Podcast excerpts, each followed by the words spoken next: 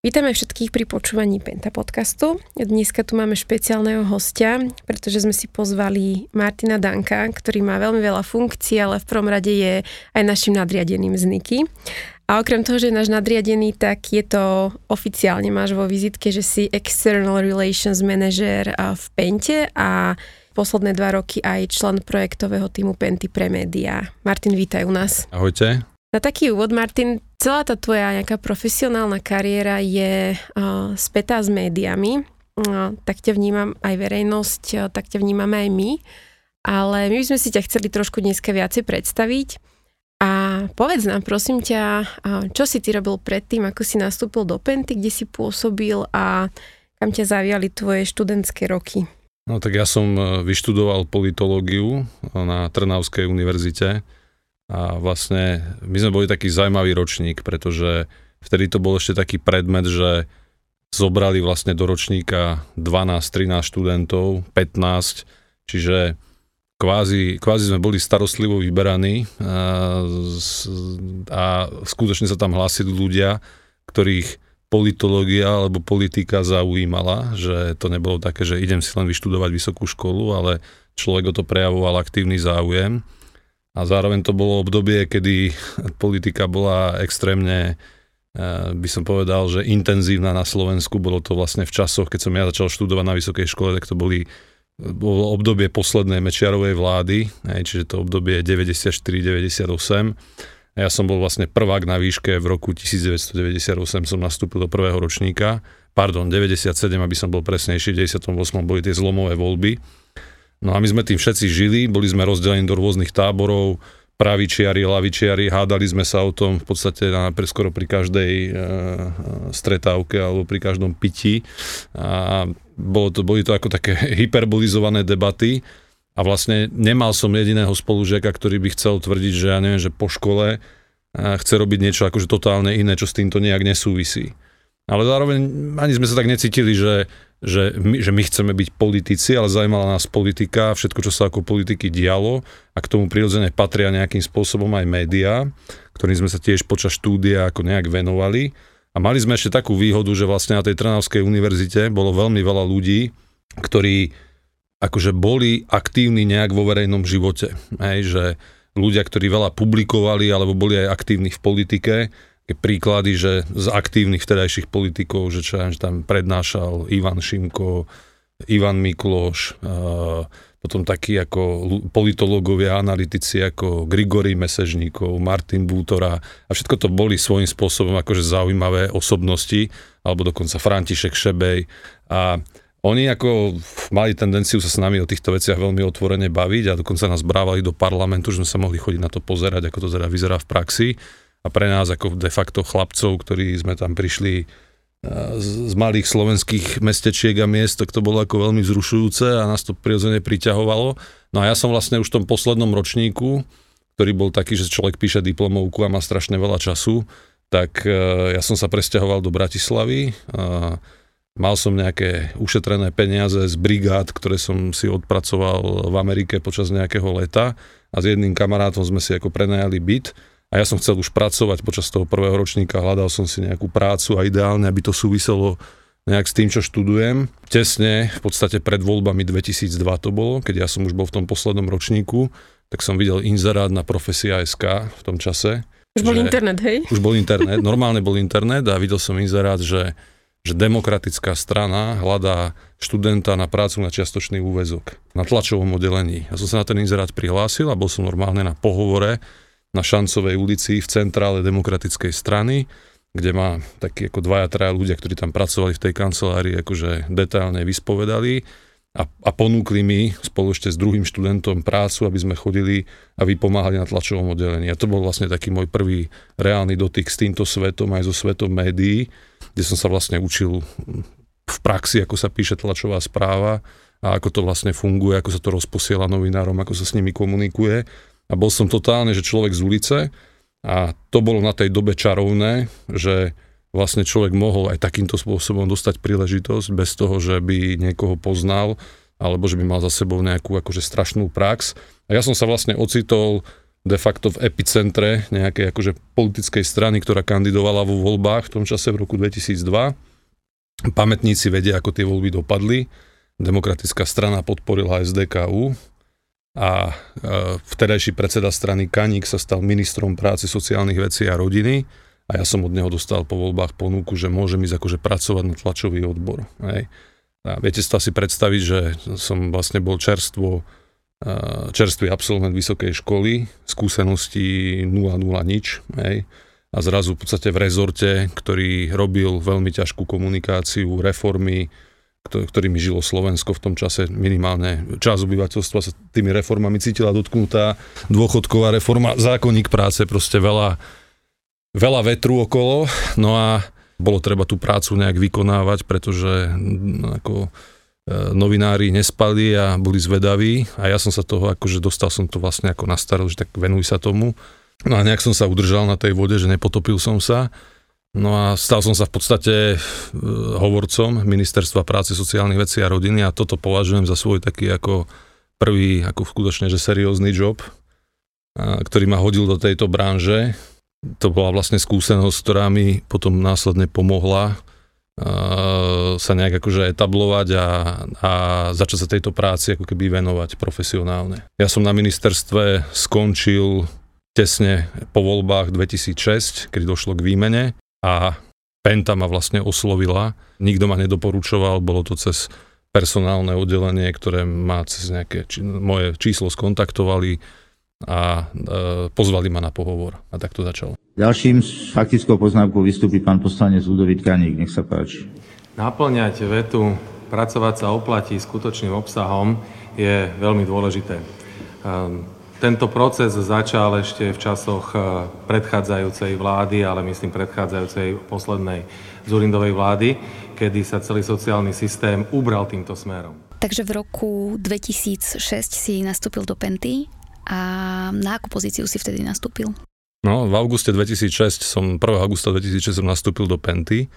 A ešte poviem takú ako pikošku, že no to bola akože sranda, že mňa pozvali na pohovor a ja som išiel z čírej zvedavosti. Ja som sa na to nijak nepripravil a bral som to ako také dobrodružstvo, že o Pente som toho veľa nevedel, ale poznal som také ako polodémonické príbehy a strašne ma lákalo to vidieť zblízka. Že išiel som ako do, do, do kina sa na to pozrieť. Hej. No a ja som vlastne nechápal úplne presne na akú pozíciu ma vlastne pozvali, hej? že čo to vlastne má byť. No a, a bola tam, bola tam e, dáma, ktorá pracovala ako PR manažérka a hovorkyňa Penty, Andrea Straková, ktorá bola účastná na tom interviu. A ja som si myslel, že oni ma vlastne ako keby volajú na to, že, že jej ako nejak pomáhať v niečom, že proste nejaký ako človek do týmu. No a asi v polovici intervia, keď som sa tak ako nesmelo opýtal, že dobrá, teda vlastne, ako sa tá pozícia presne volá, tak on mi povedal, no to je ako na moje miesto, lebo ja končím. Hej, tak som vlastne pochopil, aha, tak to je, to je pozícia PR manažer pre Slovensko. Takže na túto pozíciu som potom aj nastúpil. Čiže bol som vlastne, e, začal som pracovať ako PR manažer Penty s pôsobnosťou na slovenskom trhu a zároveň ako hovorca. A ako sa potom táto tvoja pozícia časom vyvinula? Tak ono to malo taký e, postupný vývoj s tým, ako sa vyvíjala aj Penta. Vlastne keď som prišiel do Penty, tak sme boli fakt primárne československá investičná skupina, ktorá mala gro aktivít v Čechách a na Slovensku, ale už sa akože pomaličky otvárali dvere aj ďalej, začali sme prenikať najprv prostredníctvom expanzie Fortuny doktora Maxa do Polska, čo bol náš, náš taký ako tretí trh. A vlastne riešilo sa, že kde bude mať Penta ako keby svoje, svoje, svoje sídlo, nazývalo sa to, že headquarter. A prišiel taký ako keby návrh, ktorý bol prediskutovaný medzi partnermi, že headquarter Penty bude v Prahe. A že vlastne ľudia, ktorí by mali zastávať prierezové pozície, že nie len určené pre jeden trh, tak vlastne by mali pracovať v Prahe, pretože Praha je väčšie mesto, je tam väčšia báza, je atraktívnejšia preto, aby sme dotiahli do Penty aj nejakých zahraničných manažerov, No tak ja som bol vlastne oslovený, aby som e, prijal takúto pozíciu, že by som zastával ako pozíciu uh, už ako nie len lokálneho, ale celkového PR manažera Penty. No a že to vlastne obnáša presťahovanie sa do Prahy. A v tom je nejaká ďalšia kuriozita môjho príbehu, že ja som to asi ako jediný zobral úplne vážne. a som sa do tej Prahy naozaj aj s rodinou presťahoval na jesen 2008, to znamená, že zhruba dva roky, ako som nastúpil do Penty. No a dodnes sa síce volá e, e, pražský office, že headquarter, ale podľa mňa jediným znakom toho headquarteru je to, že keď prídem do Bratislavy a potrebujem zaparkovať, tak moje parkovacie miesto je označené, že HQ Praha. To je asi jediný pozostatok, ktorý z toho zostal, pretože žiadna reálna migrácia do Prahy sa v podstate neuskutočnila v podstate sa zistilo, že to vôbec nie je potrebné sa tu hrať na nejaké headquartery, že čo je headquarter. A veľa, väčšina partnerov Penty aj tých seniorov zostala v Bratislave. Aktivity sa nikdy do Prahy ako reálne nepresunuli. No ale pre mňa osobne ja to hodnotím ako veľmi pozitívny krok, pretože som sa vlastne mo- mohol dostať do českého prostredia, ktoré bolo pre mňa totálne nové a začať pôsobiť na tomto trhu, čo určite bol pre mňa kariérny posun. Zároveň som začal pravidelne chodiť do Polska a riešiť vlastne PR penty aj v Polsku, čo bolo veľmi intenzívne. Medzi rokmi, ja neviem, 2009 až 2013-14 sme boli na polskom trhu dosť aktívni. Takže pre mňa to bol akože výborný kariérny posun a mohol som vlastne akože si povedať, že už teda ako nezastrešujem len PR na jednom trhu, ale venujem sa tomu na uh, viacerých miestach, viacerých krajinách a to každého človeka to ako nejak kariérne a aj osobnostne akože posunie takáto možnosť. Ty si bol vlastne jeden z mála, ktorí odišli do Prahy. Odišli viacerí, len ja som bol tuším jediný, ktorý to zobral do dôsledkov, že my sme sa naozaj kompletne presťahovali ako rodina, mali sme malé deti vtedy ešte, takže akože nebol to nejaký, nejaký veľký problém. A potom bolo, boli viacerí kolegovia, ktorí mali v Prahe prenajaté byty a dochádzali na týždňovky, no a tak toto fungovalo tak rok, pol, druha a potom roku pol druha bolo zrejme, že to vlastne nie je takto potrebné robiť, že Bratislava zostáva Bratislavou, že nikto sa tam nejak ako neodsťahováva, takže No ale ja som si v Prahe našiel v podstate bývanie, boli sme tam spokojní, takže ja som to vlastne odtedy už nemenil a teraz chodím na služobné cesty do Bratislavy, alebo teraz už to robím, ja neviem, 12 rokov, aj. A je to taký paradox, a pretože reálne ja mám tej agendy viac v Bratislave ako v Prahe. Hej. Ale akože je to taká zaujímavá anabáza, ktorá pre mňa kariérne bola určite veľmi podnetná a dobrá, ale z pohľadu akože firmy to nedávalo veľký zmysel. Možno, že veľa poslucháčov si ja nevie predstaviť, že čo znamená byť manažerom pre vzťahy s verejnosťou pre celú skupinu Penta. Tak vedel by si nám možno, že tak akože popísať, že čo je vlastne tvoja náplň práce? Tak my sme e, vlastne to PR sme od začiatku mali zorganizované tak, že, že vlastne bol vždy tým na Slovensku a v Čechách. A vlastne ako keby misia e, toho, toho, toho PR ofisu v Pente je vlastne veľmi jednoduchá, aby som vedel vyjadriť jednou vetou a to je to, že, že vlastne pomáhať firme uskutočňovať projekty a podnikateľské zámery tak, aby reputácia nepredstavovala prekážku pre uskutočňovanie týchto zámerov. Hej. To sa asi veľa ľudí zasmeje, keď toto bude počuť, ale v podstate o tom toto je. Akože PR je podporná činnosť, ktorá, má, ktorá je jednou z, jednou z činností, ktoré majú pomôcť uskutočniť ten projekt alebo pomáhať podnikať. To v podstate obsahuje celý rad činností, vy ste o tom aj vo vašich podcastoch, keď ste hovorili aj o sebe, o svojej práci, tak ste to pomerne detailne vysvetľovali. Tá moja nadstavba nad tým, je spojená ešte, ešte v tom, že ja som prestal byť od roku 2015 ako keby PR manažerom a hovorcom Penty. A vlastne odtedy, ako sme začali investovať do médií, tak e, sme aj tú moju pozíciu premenovali, pretože začala obsahovať trošku širší záber činností a začal som sa venovať vlastne médiám viac ako projektu, investičnému projektu. A, a, a tá komunikácia, tá korporátna komunikácia mi zostala podstate skôr v roli tej ako keby koordinačnej alebo strategickej, ale už som menej a menej vo výkone, v tom praktickom výkone, ako som bol na začiatku počas prvých rokov. Tak keď už si teda e, začal tému médií, tak čo vlastne obnášalo to, že si ty vstúpil do projektového týmu e, News and Media Holding, respektíve vtedy to ešte nebolo News and Media, ale, ale do toho projektového týmu médií? Tak e, ako viacerých, e, ako, ako, ako je zrejme, tak Penta vlastne funguje a riadi svoje investície prostredníctvom projektových tímov. To znamená, že vždy, keď sa rozhodneme, že ideme do niečoho investovať, tak sa vytvorí konkrétny projektový tím. Projektový tím je primárne zodpovedný za to, aby zostavil management danej firmy, danej investície, aby vybral ľudí a aby sa s tými ľuďmi zhodol následne na stratégii. A následne to vnímam tak, že my sme skôr ako keby partneri a pomocníci potom toho manažmentu. A vlastne my máme pomáhať, odbremeňovať ich a pomáhať im riešiť problémy, ktoré jednoducho v tých projektoch vznikajú často na dennej báze. Ten management reportuje tomu projektového týmu, ale minimálne v médiách si myslím, že ten vzťah je akože vysoko ako keby partnerský. No a keď sa Penta rozhodla, keď sa prijalo to rozhodnutie, to bolo niekedy v prvom pol roku 2014, že ideme investovať do médií a ja som bol vlastne účastný tých intenzívnych diskusí o tom, že či to dáva zmysel a prečo by sme do toho mali ísť tak som sa tak ako nejak prirodzene stal súčasťou toho projektového týmu, ktorý na, na médiá vznikol a vlastne som bol od začiatku um, účastný toho, ako sme riešili samotnú akvizíciu, vyjednávanie uh, napríklad okolo Petit Pressu, ktoré bolo veľmi búrlivé, tam som bol do toho ako dosť intenzívne zapojený. No a potom samozrejme zostavovanie toho manažmentu vo firmách, čo, bola, čo bol tak záver roka 2014, prvý pol rok 2015, No a potom pre nás to, bol, pre nás to bolo úplne nové pole. My sa s tým vlastne zoznamovali, zisťovali sme, ako to funguje. Mali sme nejaký zámer, nejakú stratégiu, že čo chceme dosiahnuť, že chceme konsolidovať trh.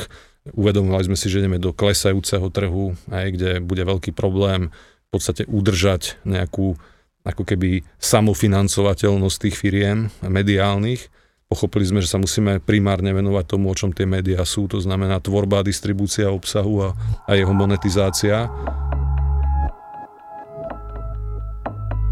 Martin, keď už si začal rozprávať o tom našom mediálnom projekte, tak uh, my nevlastníme mediálny dom len na Slovensku. Tu máme News and Media Holding, uh, ale vlastníme vydavateľstvo v Čechách. Je to Vltava Labe Media.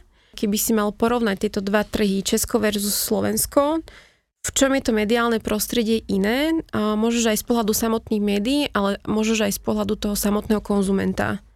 Takto, že e, od takých ako keby samozrejmých faktov, že český trh reálne nie je dvakrát väčší, ale je tak dva a polkrát väčší, aj z hľadiska ekonomickej sily a aj z hľadiska v podstate zákazníckého správania toho, čo sa z toho trhu dá dostať, tak e, ten zásadný rozdiel medzi českým a slovenským mediálnym trhom je faktor, ktorý sa volá, že seznam. Že Česi majú ako jedna z mála krajín na svete v podstate vlastnú technologickú firmu Seznam, ktorá začala ako vyhľadávač a dlhé roky v podstate bola populárnejšia vo vyhľadávaní než Google. Toto zo Seznamu vytvorilo v podstate akože zaujímavého hegemona českého trhu a Seznam sa vlastne z klasickej technologickej platformy, to znamená, že poskytuje nejaké vyhľadávanie, rôzne následne classified služby v podobe bazárov a inzercií riadkových a e, žil z príjmov z reklamy. Pár rokov dozadu začal Seznam v podstate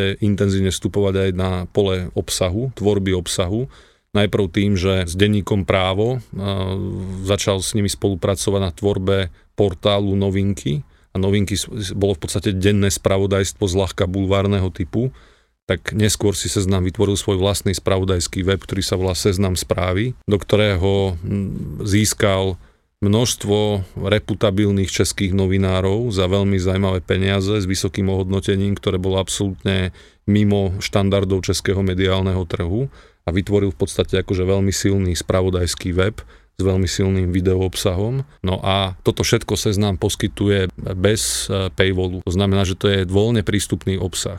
Zatiaľ čo na Slovensku e, v podstate aj vplyvom Piana a vplyvom spoplatnených webov, ako bolo Smeska hlavne a neskôr ďalšie weby, tak e, na Slovensku sa v podstate vytvoril návyk na tzv. platený obsah, u, u serióznych spravodajských médií, tak toto sa v Čechách v podstate vytvoriť nepodarilo, napriek tomu, že český trh je ekonomicky silnejší a je väčší. To znamená, že keď dnes na Slovensku médiá ako SME alebo Denník N majú okolo 65 tisíc, 70 tisíc ročných predplatiteľov, tak úspešné české weby sa pohybujú rádovo v nižších, nižších číslach 10 tisíc, 15 tisíc, 20 tisíc. Toto je základný rozdielový faktor, že fenomén seznamu, o ktorom si ja myslím, že to je ako veľmi zaujímavá, inšpiratívna, dobre fungujúca firma, na strane druhej, keby takáto firma fungovala v Spojených štátoch, tak už čelí podľa mňa e, protimonopolnému právu. Hej, lebo tá firma je technologická platforma, od ktorej sú všetci vydavatelia závislí. Pretože množstvo trafiku, ktorý chodí na weby českých e, vydavateľov, tak pre, pochádza zo seznamu, čiže seznam kontroluje trafik a určuje pravidlá, pretože všetci chcú byť vyhľadávaní cez seznam a chcú mať vlastne na homepage seznamu akoby svoje články a zároveň je seznam konkurent týmto vydavateľom, pretože sám produkuje obsah a sám, e, sám má novinárov e, a bojuje vlastne na mediálnom trhu o pozornosť e, čitateľa. No a potom ako keby podrob, podobnosti boli v tom pre nás ako pre Pentu, že ako v Čechách, tak aj na Slovensku sme kúpili tradičné printové vydavateľstva, ktoré napriek tomu, že sa bavíme o roku 2015, v českom prípade 2016, tak to boli vlastne e, vydavateľstva s veľmi slabúčkým online, ktoré zaostávali tak 10 rokov za svojou lokálnou konkurenciou. Hej, čiže to bola naša štartovacia čiara, ktorá bola veľmi rovnaká na obidvoch týchto trhoch. Čiže toto bola jedna zo stratégií zdigitalizovať vlastne mm, to naše portfólio. Určite, určite. Akože stratégia nášho vstupu do médií bola vlastne v dvoch bodoch. Urobiť digitálnu transformáciu, pretože sme vedeli, že printový produkt je odsúdený na trvalý pokles a, a zároveň sa pokúsiť ako keby skonsolidovať trh. To znamená, že dostať pod našu strechu akože viaceré príbuzné tituly a produkty, tak, aby sme dokázali dosiahnuť úspory z rozsahu, aj keď to poviem zjednodušene. Tak e, čo sa týka napríklad plusky, plus 7 dní a tak ďalej, tak tieto sa nám podarilo veľmi úspešne transformovať aj do online, ale ešte stále funguje print. Tak dokedy si tým myslíš, aký je tvoj odhad, e, že dokedy ešte budeme čítať printové médiá? To je akože fakt, fakt, fakt, že dobrá a ťažká otázka zároveň. My sme vlastne celé minulé roky sme zaznamenávali ten pokles printu, konkrétne v našich vydavateľských dom, v našom vydavateľskom dome NMH, ako sme boli výrazne lepší ako trh, to znamená, že sme pomalšie klesali. V Lani sa to bohužiaľ vyrovnalo a začali sme klesať podobne ako klesá celý trh a zároveň sa predražuje distribúcia, lebo tým ako vám klesá objem, tak vás distribúcia jedného kúsa stojí stále viac a viac. Hej. Čiže kedy narazíme na, ten pomyselný, na tú pomyselnú hranicu, keď si už povieme, že toto už nemá zmysel vyrábať a distribuovať, lebo si to ani nezarobí na svoj náklad. Môžeme sa k tomu v niektorých tituloch priblížiť pomerne rýchlo a ja osobne sa domnievam, že najzraniteľnejší segment je denná tlač, hlavne spravodajské médiá, pretože tým, že na internete si nájdete všetko 24-7, tak vlastne ten návyk, aby niekto ráno prišiel do nejakej trafiky a kúpil si tie svoje noviny, fakt, fakt to zostáva už len ako keby nejakým, nejakým zvykovým, s nejakou zvykovou záležitosťou a nie klasickou potrebou eh, toho, že potrebujem sa dostať k informáciám. No, takže myslím si, že denná tlač bude najzraniteľnejšia, že, že zostane možno 5 rokov od teraz, eh, zostane výrazne menší počet denníkov, a čo sa týka magazínov, týždenníkov, mesačníkov, to bude od prípadu k prípadu, tam si myslím, že to bude ďaleko rezistentnejšie, bude to dlhšie trvať a nemyslím si, že niekedy úplne že zaniknú, že, že si ľudia nebudú čítať. Ako jeden z, z, z najzajímavejších fenoménov, ešte keď sme sa bali na tému, že rozdiel medzi českým a slovenským trhom, tak vám poviem jeden, že my máme v Čechách, okrem toho, že máme denník spravodajský, tak máme aj magazíny, ktoré sú veľmi podobné ako na Slovensku. Máme 5 titulov, ktoré sú akože vlajkovou loďou tej magazínovej časti a povedal by som, že zabezpečujú v dominantnej miere jej profitabilitu. A to je niečo, čo sa volá, že TV magazín. A toto je akože titul, ktorý má obrovskú rezistenciu v zmysle poklesu, hej, že klesá málo, má stále akože vysoké 10 tisícové až 100 tisícové náklady. A ja tomu ako keby za seba nerozumiem, že ako je to možné, ale funguje to. Dokonca máme také kuriózne prípady, že mi to hovoril jeden kolega, že on má kamaráta v strednom veku aj s manželkou a oni si každý kupujú svoj TV magazín. Manželka má svoj, on má svoj a každý si tam zaškrtáva, že čo chce pozerať. No, takže, Porovnávali takže... ste to niekedy aj s nejakými inými trhmi, len čisto zo zaujímavosti, že či tento produkt, produkt funguje na iných trhoch? V rámci funguje, Strednej Európy napríklad? Funguje, funguje, ale nie v takej miere ako v Čechách. Toto je naozaj špecifický český fenomén. Dobrý den. Co takhle společně nahlédnout do míst, kde vzniká unikátní spojení celostátního a regionálního obsahu pod značkou Deník a Deník CZ? Zvu vás tentokrát k nám do pražské redakce, která sídlí v budově vydavatelství Vltava Labe Media v pražských Jinonicích. Tak pojďme dovnitř. A ktoré vlastne naše printové tituly sú najúspešnejšie? Tak najsilnejší, jeden z najsilnejších titulov je naďalej týždenník plus 7 dní. Áno, to je v podstate najčítanejší slovenský týždenník. Je to na Slovensku vlajková loď nášho vydavateľstva. Rovnako akože aj denník plus jeden deň, ktorý má síce menší náklad, ale je vydávaný každý deň, na rozdiel od plus sedmičky, tak e, napríklad mal vynikajúce výsledky počas posledných 5 rokov. Akože klesal, klesal výrazne, výrazne pomalšie ako nový čas. A, a, na, na tomto ako keby ťažkom denníkovom trhu. Hej. Čiže keď hovorím akože z pohľadu aj veľkosti a čitateľského zásahu, tak by som išiel logikou, že plus 7 dní, plus 1 deň, život, potom by som išiel do hobby segmentu a nakoniec nejaký že lifestyleový segment. Ale napríklad celkom slušne, akože na denníkovom trhu sa drží aj maďarské UISO, ako, ako, ako printový titul, ktorý má veľmi tradičného a stabilného čitateľa ak by poslucháčov uh, zaujímal, zaujímal väčší detail o tom, že um, ako sa nášmu mediálnemu domu na Slovensku darí z pohľadu nejakých ekonomických a finančných ukazovateľov, ty si pár týždňov dozadu uh, písal taký zaujímavý blog, volalo sa to, že hrdinovia slovenských médií, ako sa darí mediálnym domom na Slovensku, kde si porovnával naše NMH s našou priamou najväčšou konkurenciou.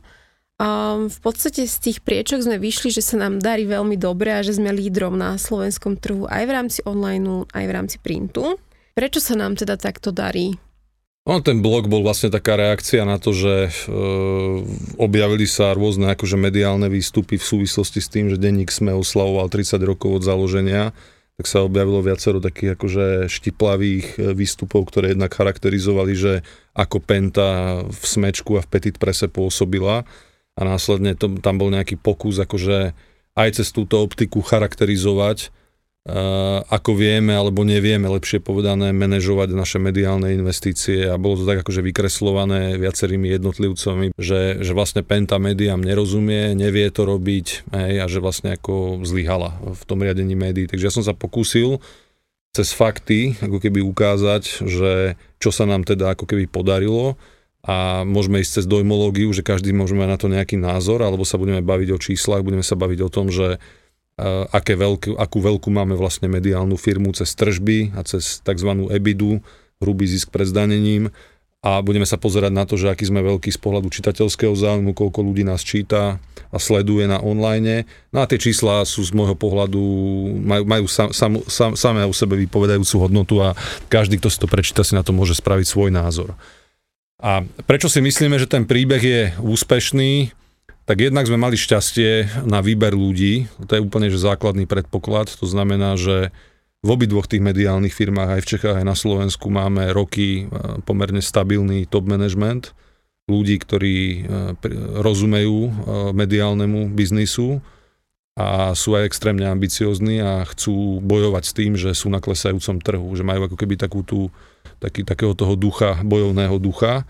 A dokázali sme inovovať, dokázali sme urobiť veľmi veľa technologických inovácií, to, to sa týka hlavne tej transformácie do online, napríklad v News and Media Holdingu sme si vyvinuli vlastný content management systém, a dokázali sme urobiť veľké pokroky v tom, ako nám fungujú naše weby, akože z hľadiska rýchlosti načítavania a zobrazovania, čo je extrémne dôležité z pohľadu monetizácie online reklamy. No a potom sme mali šťastie aj na to, že, že máme veľmi schopných ľudí v obchode, ktorí dokážu naďalej uh, akože extrémne úspešne a dobre monetizovať aj printové produkty. No a tou najlepšou vizitkou je pre mňa to, že obidve tie naše mediálne firmy sú samofinancovateľné. To je tiež téma, ktoré som sa trošku dotkol v tom blogu, že je pekné o sebe hovoriť, že som nezávislý, ale nezávislosť je ekonomická nezávislosť v prvom rade že si, že si vieme na, na seba, na svoj život zarobiť e, svojou prácou. A naše firmy dokážu vygenerovať také hospodárske výsledky, že nepotrebujú chodiť do penty a pýtať si peniaze a dokážu si prefinancovať aj svoje investície. Vy ste ešte priniesli v rámci News and Media Holdingu aj taký zaujímavý produkt a to je NMH Video. Tak skús nám možno niečo viacej o tom porozprávať. To je v podstate produkt, od ktorého si najviac slúbujeme e, v tomto roku. My sme sa stali medzi domácou konkurenciou. De facto sme vytvorili trh online videa, pretože začali sme akože masívne produkovať video. Pod videom nemáme na mysli len to, že to musí byť rovno, ja neviem, diskusná relácia alebo 10 minútový film, ale môže to byť rôzne ako keby aj animácie, ktoré sa dávajú článkom. No a my sme začali dosahovať veľmi vysoké čísla z hľadiska parametru, ktorý sa volá video views, počet zliadnutí videí do mesiaca. No a podstate sa dostávame na úroveň, kedy už atakujeme 100 miliónov video views mesačne a zoberte si, že druhý v poradí, čo je vlastne topky spoločnosť zoznam, tak sa niekde hýbe v jednotkách miliónov video views. Hej. Čiže, čiže my sme vlastne akože gro toho slovenského lokálneho trhu. No a v podstate skúsenosti zo zahraničia, hlavne z Ameriky, hovoria o tom, že online video sa stáva ako keby relevantnou alternatívou voči klasickej televíznej reklame. Hej. Že, že tým, že video je obecne fenomén, že ľudia ďaleko viac pozerajú videí ako v minulosti cez smartfóny, tak v podstate video je lacnejšou a zároveň veľmi presne cielenou formou uh, reklamy, ktorá začína konkurovať televíznej reklame a ten televízny trh je na Slovensku opäť z hľadiska reklamných príjmov dominantný. A keď si povieme, že viacero firiem, veľkých firiem, ktoré dnes dávajú do televíznej reklamy kľudne jednotky miliónov eur ročne, tak keby povedali, že dajú, ja neviem, 1-2% z týchto peňazí do online videa a vyskúšajú si to a zistia, s akým výsledkom, no tak pre nás sú to akože extrémne zaujímavé peniaze, aj pre, pre News and Media Holding. A výhodou je, že my ten produkt máme dnes pripravený, máme ho v takejto škále, ako som vám popísal, s týmito číslami, vieme ho zobchodovávať, vieme ho presne cieľ, vieme k tomu poskytnúť celú dátovú, dátovú podporu. Takže zatiaľ tie posledné mesiace nám ukazujú, že je o to veľmi, veľmi zaujímavý a silný záujem a už máme akože pomerne slušný komitment na rok 2023 z pohľadu videoreklamy. Ja sa ťa ešte musím spýtať na jednu vec. Keď si hovoril o tých uh, výzvach, ktorým čelí uh, mediálny trh, uh, možno nie tak úplne na Slovensku, ale tak globálne. Myslíš si, že um, sme ohrození umelou inteligenciou? A my si tak aj akože testujeme teraz taký ten software a veľa sa, o ňom aj pí- veľa sa o ňom teraz aj píše a rozpráva. A on pomerne slušne funguje už aj v slovenskom jazyku, vie veľmi solidne v podstate napísať po nejakom vašom zadaní um, článok v slovenskom jazyku. A myslíš si, že je toto vec, um, ktorá sa bude využívať aj v médiách? Hm, podľa mňa to ani není už akože v podmienovacom alebo v budúcom čase. Hej, to už sa začína de facto diať a začína sa to ako v médiách reálne testovať. My to testujeme už niekoľko mesiacov, čo to vlastne dokáže a kam to dokáže zájsť. Samozrejme, dnes sme ešte ďaleko od toho, aby sme mohli rovno povedať, že fajn, tak dokáže to vytvoriť, e, ja neviem, takéto množstvo textu, ktorý vieme okamžite zaradiť do, nášho, do našich produktov. To, čo sa ukazuje ako úplne jednoznačné, že to dokáže exponenciálne zvýšiť e, produktivitu e, obsahu. Že keď proste človek má nejaké limity, čo dokáže napísať, tak využívaním tohto nástroja dokáže tie svoje hranice posunúť do úplne iných levelov a hladín. Hej. Čiže nepochybne si myslím, že v priebehu tohto roka budeme mať dosť jasno v tom, že čo to dokáže urobiť a to nie je o tom, že to nahradí človeka pri písaní textov, ako povedala vtipne jedna naša šéf-redaktorka, že kto bol blbec pred Googlem, tak zostal blbcom aj s Googlem. Kto, s tým, kto bol múdry, tak, e, tak ho Google nezničil a naopak mu pomohol. Hej. Čiže aj vlastne parametre alebo aj, aj, aj možnosti chat GPT budú o tom, že ako inteligentný človek s ním dokáže pracovať, aké mu dokáže dávať zadania, ako si ho dokáže korigovať a doviesť tam, kde ho potrebuje doviesť, aby mu dal ten výstup. A, a pre, pre šikovných ľudí to bude nepochybne pomôcka, ktorá im, vrajím, akože brutálne zvýši produktivitu práce. A pre ľudí, ktorí píšu v podstate komoditný, balastoidný obsah, tak áno, takíto ľudia si možno budú musieť hľadať inú profesiu, pretože jednoducho nebude potrebné, aby, aby to naďalej robili, keď to za nich bude robiť niečo, čo je, čo je ďaleko rýchlejšie a presnejšie. A je, je zrejme, že je to ešte ďaleko od toho, aby to dokázalo nahrádzať, ja neviem, komentatívny obsah, spravodajský, denné spravodajstvo, niečo, čo vyžaduje naozaj špecifickú znalosť e, kontextu, ale už ako, ale už ako efektívna pomôcka je to možné využívať už dnes, to viete sami aj vy do, veľmi dobre a, a myslím si, že v médiách sa to bude široko, široko využívať. That said, AI is already a useful tool in newsrooms. Journalists use it to research, crunch data, and summarize documents. and it can also pick clickable headlines. Ja sa ešte vrátim späť trošku ďalej a to bolo, k, keď sme sa rozprávali o tom Petit Prese a keď vlastne denník sme oslavoval výročie, tak e, okrem toho, že sa hovorilo o tom, že nevieme riadiť tie médiá, že sa im nedarí, čo si teda akoby vyvrátil aj tým svojim blogom na konkrétnych číslach, tak veľa kritiky sa točilo okolo toho, že oligarchovia vlastnia médiá, finančná skupina vlastní médiá. Tak skús možno povedať, že či je to vlastne vôbec ojedinele. No, to je, to je práve presne to, čo sa pýtaš úplne v závere, že či je to ojedinelé, že v Čechách a na Slovensku, ale hlavne na Slovensku sa z toho ako keby stala nejaká akože totemová záležitosť, že, že vlastne tu sa deje niečo absolútne atypické, nekalé a niečo, čo ako zásadne deformuje mediálny trh a absolútne to ignoruje vlastne akože celý historický vývoj médií a ich vlastníctva. Hej, že dodnes, akože v, vo, v, v, záp, v západných krajinách, tak tam akože oligarchické rodiny a silné podnikateľské a finančné skupiny sú ako keby roky, rokúce vlastníkmi médií a, a tieto podnikateľské skupiny, či už sa jedná o Mardoch, Mardoka, alebo Maxwella, to boli vlastne ľudia, ktorí absolútne otvorene a e, otvorene a jasne pomenovávali, že áno, že oni ako vlastnia médiá a vlastnia ich preto,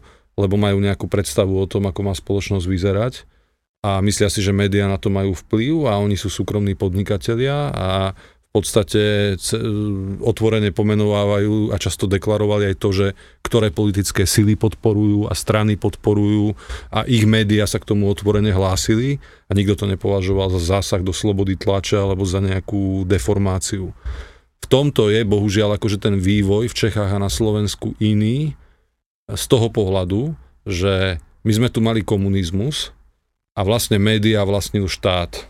A štát bol totalitný, a médiá museli v podstate slúžiť ako nástroj vládnej alebo štátnej propagandy. Čiže vlastne získalo to túto nálepku, že, že, sú, že sú to propagandistické médiá. Potom v 90. rokoch, keď sa médiá začali privatizovať a štát strátil ako keby monopol na vlastníctvo médií, tak tými, ktorí vstupovali na český a slovenský trh, boli väčšinou zahraničné vydavateľské domy, ktoré na českom a slovenskom trhu nemali takmer žiadne politické záujmy. A zaujímali ich primárne ako keby ekonomické fungovanie médií a tie médiá im vynikajúco zarábali, mali z toho veľmi peknú dividendu a o nič iné sa nestarali. A vzniklo tu vlastne také akože povedomie, že tými skutočnými vlastníkmi médií sú tí novinári, ktorí tam pracujú a ten šéf-redaktor ktorí sú vlastne zamestnanci toho mediálneho domu, to nie sú vlastníci, to nie sú akcionári, to nie sú ľudia, ktorí znášajú akékoľvek podnikateľské riziko s tými médiami.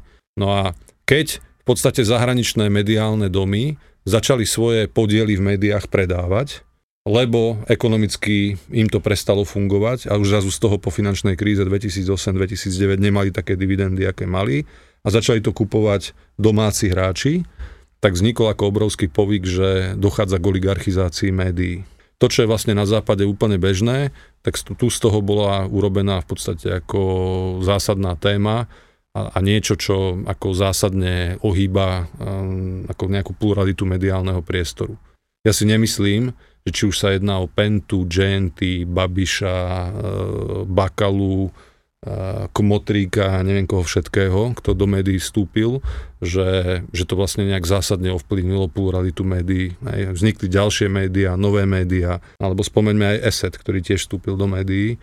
A, a čo, ESET je podnikateľská skupina, je to jedna z najväčších podnikateľských firiem na, na, v Československu, no a vlastní médium, je spoluvlastníkom média média, ktoré je politicky angažované. Takže majú svoju predstavu o svete a podporili vznik takéhoto média a sú jeho akcionármi. E, len nám sa ako keby pripisujú vždy nejaké demonické vlastnosti, že, že my pomaly, ja neviem, v Digital Parku sedíme a cenzurujeme obsah toho, čo má víz a že za všetkým, čo v tých médiách sa objaví, stojíme my.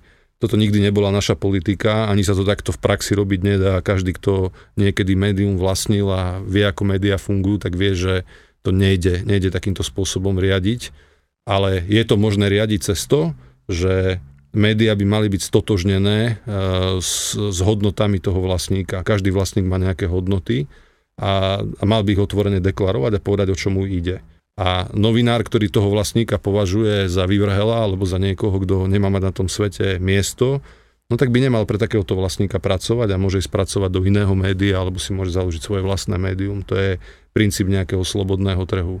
Takže ja to, čo sa deje na Slovensku, nepovažujem za žiadnu deviáciu. Je to v podstate súčasť bežného štandardného vývoja, ako aj v iných krajinách.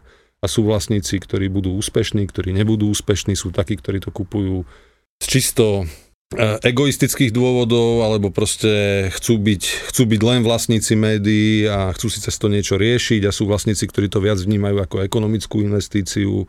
Proste vždy sa to bude líšiť a na konci dňa je tu zákazník, je tu trh, je tu nejaký protimonopolný úrad, je tu nejaká regulácia, ktorá má na to dohliadať, či sa to deje férovo. A to je všetko. Ja by som z toho nerobil žiadnu ako keby dramatickú story. A v tom mojom blogu som sa snažil aj popísať to pozadie, ako teda vlastne Penta vstúpila do Petit Pressu, že, že, že vstúpila na základe nejakých, nejakého úplne normálneho, štandardného procesu, ktorý tam bol spustený kedy jeden vlastník predával a druhý spoluvlastník to mohol kúpiť za štandardných tržných podmienok. Neurobil to, kúpili sme to my a bola z toho pomaly téma, že nepriateľského prevzatia a tak ďalej. Takže bolo to viac zdramatizované, než, než bola tá reálna faktografická skutočnosť. Martin, ešte keď sa vrátime trošku k tomu samotnému PR, ktoré robí vlastne Penta, tak ono sa samozrejme transformovalo. Dnes to už nerobíme tak, ako sa to robilo v tom 2006, keď si do Penty nastúpil. Pribúdali nám ľudia v týme, ubúdali nám ľudia v týme. Čo považuješ ty z pohľadu toho, že si dlho robil aj hovorcu, aj PR manažéra za taký ako keby najväčší úspech možno, ktorý sa nám z toho komunikačného hľadiska v rámci Penty podaril? A nemusí to byť nejaká že konkrétna vec, že neviem, dobre sme odkomunikovali tento projekt, ale možno, že aj nejaké transformácie v rámci tých vnútorných procesov. Za absolútne zásadnú vec považujem to, že ja neviem, 3-4 roky dozadu uh, sa nám podarilo ako keby presadiť v Pente rozhodnutie, že poďme na vonok jasne komunikovať značku Penta a to, čo robíme, a že sme si povedali, že tými piliermi bude hlavne zdravotníctvo a samozrejme real estate, ale zdravotníctvo je celoslovenské. A že sme vlastne získali mandát na to, aby sme mohli robiť normálne nadlinkové komunikačné kampane spojené aj s televíznymi spotmi. A že sme dostali dôveru od vedenia, že poďme skúsiť s tým, s tou značkou niečo spraviť. A to, to ja považujem za prelomové rozhodnutie. A druhé prelomové rozhodnutie, ktoré na to silne nadvezuje, bolo to, že sme sa rozhodli, že naše nemocnice pomenujeme názvom Penta Hospitals. To znamená, že sa konkrétne prihlásime značkou Penta k jednému z našich produktov, ktoré robíme v Pente, a to sú práve nemocnice. A vlastne nemocnica Bory je toho takou prvou veľkou, veľkou lastovičkou, keď sa každý pozrie na jej názov, čo má napísané na budove. A vlastne takto sa tieto názvy zmenia aj vo všetkých ostatných slovenských nemocniciach v priebehu nasledujúcich mesiacov a v českých nemocniciach to tak už je vyše roka. Takže keby som tak akože mal vypichnúť, ako tých vecí a tých udalostí a zlomových momentov bolo veľmi veľa, ale toto, toto je pre mňa akože extrémne dôležité a myslím si, že, že ako je to niečo, čo že každý si na to môže vytvoriť vždy svoj názor a, a môže nás kritizovať a jednoducho toto sú veci, ktoré my robíme a považoval som za obrovskú nevyužitú príležitosť, že sa k tomu otvorene nehlásime.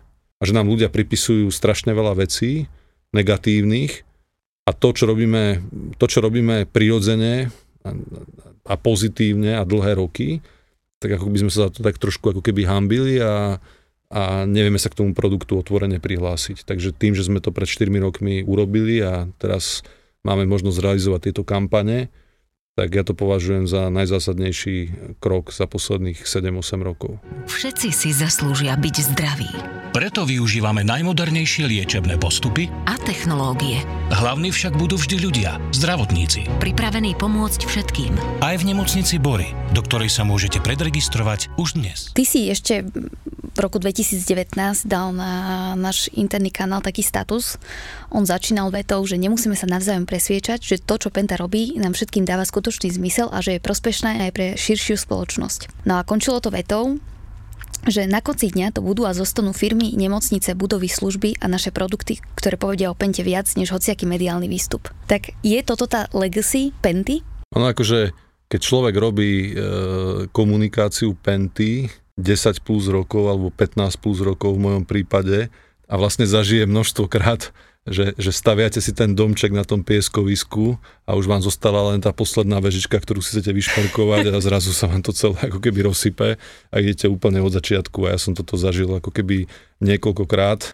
No a e, to, čo mňa vždy držalo nad vodou, bolo to, že že, že v poriadku jedna vec je imič, reputácia, to ako to ľudia vnímajú a sú nejaké kauzy, škandály. A na strane druhej, keď sa pozriem férovo na to, že čo tá skupina robí a čo je jej vizitkou, tak na konci dňa sú to tie projekty, produkty a služby a tie produkty a projekty a služby využívajú milióny ľudí. Hej. Dá sa povedať, že v širšom európskom regióne a tí ľudia ich nevyužívajú preto, že im to niekto prikázal alebo, alebo že ich zmanipuloval, proste sa dobrovoľne rozhodli a často ani nevedia, že za tým je nejaká skupina Penta. Ale keby neexistovala skupina Penta, keby neexistoval jej príbeh od samého začiatku, ktorý sa zrodil v hlavách niektorých ľudí, ktorí sú jej vlastníci a dodnes, dodnes ho naplňajú ten príbeh, tak vlastne toto, toto by neexistovalo. Tieto všetky veci by tu neboli. To je za mňa akože nejaká legacy, ktorá tu bude bez hľadu na to, eh, aké budú mediálne výstupy a či budeme robiť kampaň alebo nebudeme robiť kampaň, že žiadnu nemocnicu, ktorú postavíme si nikto na pleci neodvezie, ona tu zostane a bude, bude robiť to, čo je jej náplňou a ľudia, ktorí tam budú chodiť, tak tam eh, tak vlastne tými nohami budú dokazovať, že tá nemocnica je dobrá a že to je dobrý produkt, že to je dobrá služba. No a človek chce robiť v živote niečo, čo ho presahuje nejakým spôsobom a potrebuje vedieť, že nechodí do práce len kvôli platu, ale aj preto, že to dáva nejaký hlbší zmysel. A pre mňa toto, čo som sa snažil vyjadriť v tom citáte, akože ten zmysel predstavuje, že tomu, že tomu verím, že tie veci sú naozaj dobré, že to nie je nič, čo by ľuďom škodilo, ale čo naopak ako keby spoločnosť v istom slova zmysle posúva dopredu a Penta je schopná takéto projekty realizovať, akým si takúto schopnosť udrží, tak má, má budúcnosť si myslím, že si spravil veľmi peknú bodku na záver. A ešte k tomu samo... chcelo niečím okoreniť, nie? Hej, hej, ešte k tomu samotnému príbehu Penty, ty ho vieš veľmi pekne rozprávať od samotného začiatku, od toho roku 94 si te zavoláme niekedy na budúce. Um, my sa vždy na konci uh, každého respondenta pýtame na nejakú funny story, nech to je nielen také sterilné rozprávanie o projektoch, o číslach a ekonomických ukazovateľoch, a niečo, čo zažil, či, či pri práci, či v rámci nejakého života v pente, stretávania sa s ľuďmi. Spomenieš si ty na nejakú vtipnú príhodu, ktorá ti tak rezonuje? Si v pente jeden rok, tak nejaká tam musí byť jedna. Aspoň. No, to by som mal začať ako v pelíškach, nie? Že sme jednou dostali takovej rozkaz. rozkaz znel jasne. Rozkaz znel jasne. Ale akože je taká, je taká príhoda, ktorá asi nikomu dnes už nepoškodí a je nadčasová. A bol som v Pente ešte krátko, asi prvý rok a vtedy bol ešte spoluvlastníkom Penty Jozef Špirko. A Jozef Špirko bol zároveň funkcionárom v Republikovej únii zamestnávateľov, kde bol veľmi aktívny a presadzoval také ako myšlienky proste liberálneho zákonníka práce, podpory podnikania. Mne to bolo strašne blízke, lebo vlastne ja som pre, prišiel z Ministerstva práce sociálnych vecí, kde sme za Kaníka robili tie e, reformy aj zákonníka práce, pracovného trhu a mne som to ako strašne rezonovalo a on ako keď zistil, že sme akože nejaká krvná skupina v tomto, tak má akože mal tendenciu zapájať do tých aktivít Republikovej únie. No a vtedy bola prvá Ficová vláda v roku 2006 a Ficovci si dali za cieľ akože zmeniť zákonník práce. A pripravovala to pani ministerka Tomanová, ktorá bola extrémne populárna v úvodzovkách a mal to byť zase akože ten návrat k tomu rigidnému zákonníku práce a Jozef Špírko k tomu chcel, chcel strašne čeliť. No a, no a bola zorganizovaná demonstrácia odborárov, ktorí mali prísť pred ministerstvo práce a mali pani ministerke vyjadriť akože podporu. A prišli stovky odborárov z celého Slovenska No a my sme hľadali nejaký spôsob, že ako ukázať, že nie všetci si myslia toto a že akože bude akože kontrademonstrácia slovenských podnikateľov a živnostníkov. A Jozef Špírko to ako keby organizoval cez nejaké zväzy. No a ráno, v deň, keď sa mala tá demonstrácia odborárov udiať, tak sme mali akože koordinačnú schôdzku, kde mali prísť akože tí lídry a aj, aj tí protestujúci. No a oni meškali, akože už boli, týkali hodiny a bolo to niekde v sídle, myslím, že Združenia podnikateľov Slovenska. A nastal, nastal mierny stres a potom nastal akože telefonát a ten koordinátor to dvihol a povedal, že už sme tu, ale sme zaseknutí vo výťahu. A to bola ako alarmujúca správa z dvoch hľadisk. Jedna, že meškajú a druhá, že ich je tak veľa, že sa zmestili do výťahu. A nakoniec prišli nejakí 12, z ktorých asi 6 vôbec nevedeli, kvôli čomu sem prišli. Ale ten, čo ich viedol, istý pán, nebudem ho spomínať, tak mal so sebou takú ako keby okovu originálnu a napochodoval preto ministerstvo práce medzi tie stovky odborárov s tými desiatimi statočnými a držal tú, tú okovu a hovoril, že takto chce ministerstvo zviazať podnikateľov a prikovať ich a zbaviť ich práv a, a v podstate dosiahol fenomenálnu mediálnu pozornosť, že vlastne tí novinári, tie kamery ako na ňo išli a keď ste si potom večer pozreli večerné správy, tak ste mali pocit, že to bola ako keby vyrovnaná akcia.